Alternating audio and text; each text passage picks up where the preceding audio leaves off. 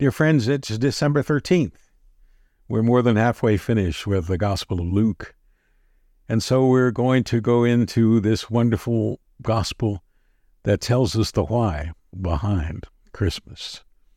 I pray you're ready to become a blessing, to receive a blessing, and to share a blessing. I'm Pastor Dario Valverde. Welcome, dear friend.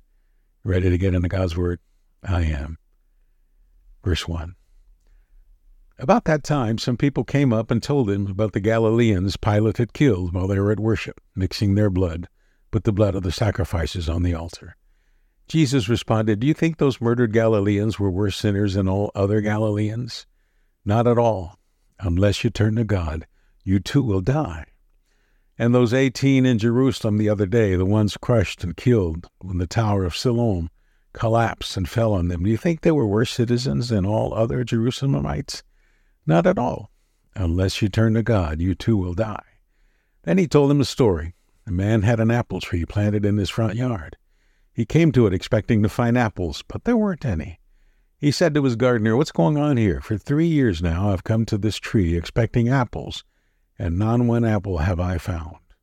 Chop it down. Why waste good ground with it any longer?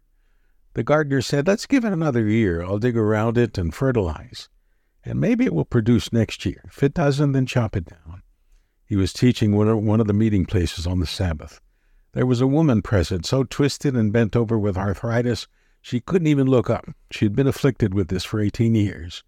When Jesus saw her, he called her over, Woman, you're free. He laid hands on her, and suddenly she was standing straight and tall, giving glory to God. The meeting place president, furious because Jesus had healed on the Sabbath, said to the congregation, Six days have been defined as work days.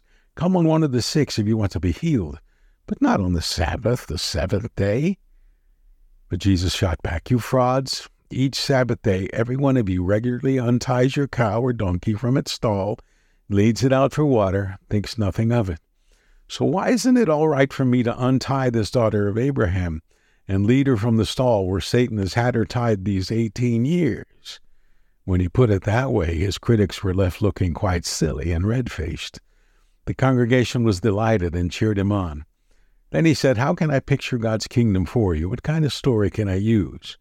It's like a pine nut that, that a man plants in his front yard. It grows into a huge pine tree with thick branches, and eagles build a nest in it. He tried again. How can I picture God's kingdom? It's like yeast that a woman works into enough dough for three loaves of bread and waits while the dough rises.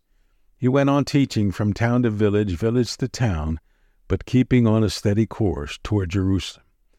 Bystanders said, Master, will only a few be saved? Whether few or many is none of your business. Put your mind on your life with God. The way to life, to God, is vigorous and requires your total attention. A lot of you are going to assume that you'll sit down to God's salvation banquet just because you've been hanging around the neighborhood all your lives. Well, one day you're going to be banging on the door wanting to get in, but you'll find the door locked and the master saying, Sorry, you're not on my guest list. You'll protest, but we've known you all our lives, only to be interrupted with his abrupt, Your kind of knowing can hardly be called knowing. You don't know the first thing about me. That's when you'll find yourselves out in the cold, strangers to grace. You'll watch Abraham, Isaac, Jacob, and all the prophets march into God's kingdom. You'll watch outsiders stream in from east, west, north, and south and sit down at the table of God's kingdom. And all the time you'll be outside looking in and wondering what happened. This is the great reversal. The last in line put at the head of the line, and the so called first ending up last.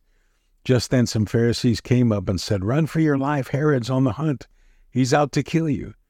Jesus said, Tell that fox that I've no time for him right now. Today and tomorrow, I'm busy clearing out the demons and healing the sick. The third day, I'm wrapping things up. Besides, it's not profit, proper for a prophet to come to a bad end outside Jerusalem. Jerusalem, Jerusalem, killer of prophets, abuser of the messengers of God.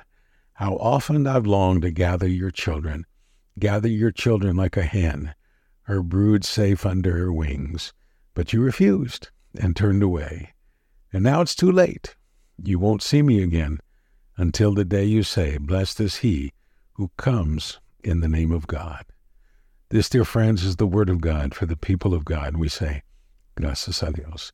Dear friend, thank you for tuning in. Hear this. I love you and I thank God for you. And I pray the Lord bless you and keep you now and forever. Amen.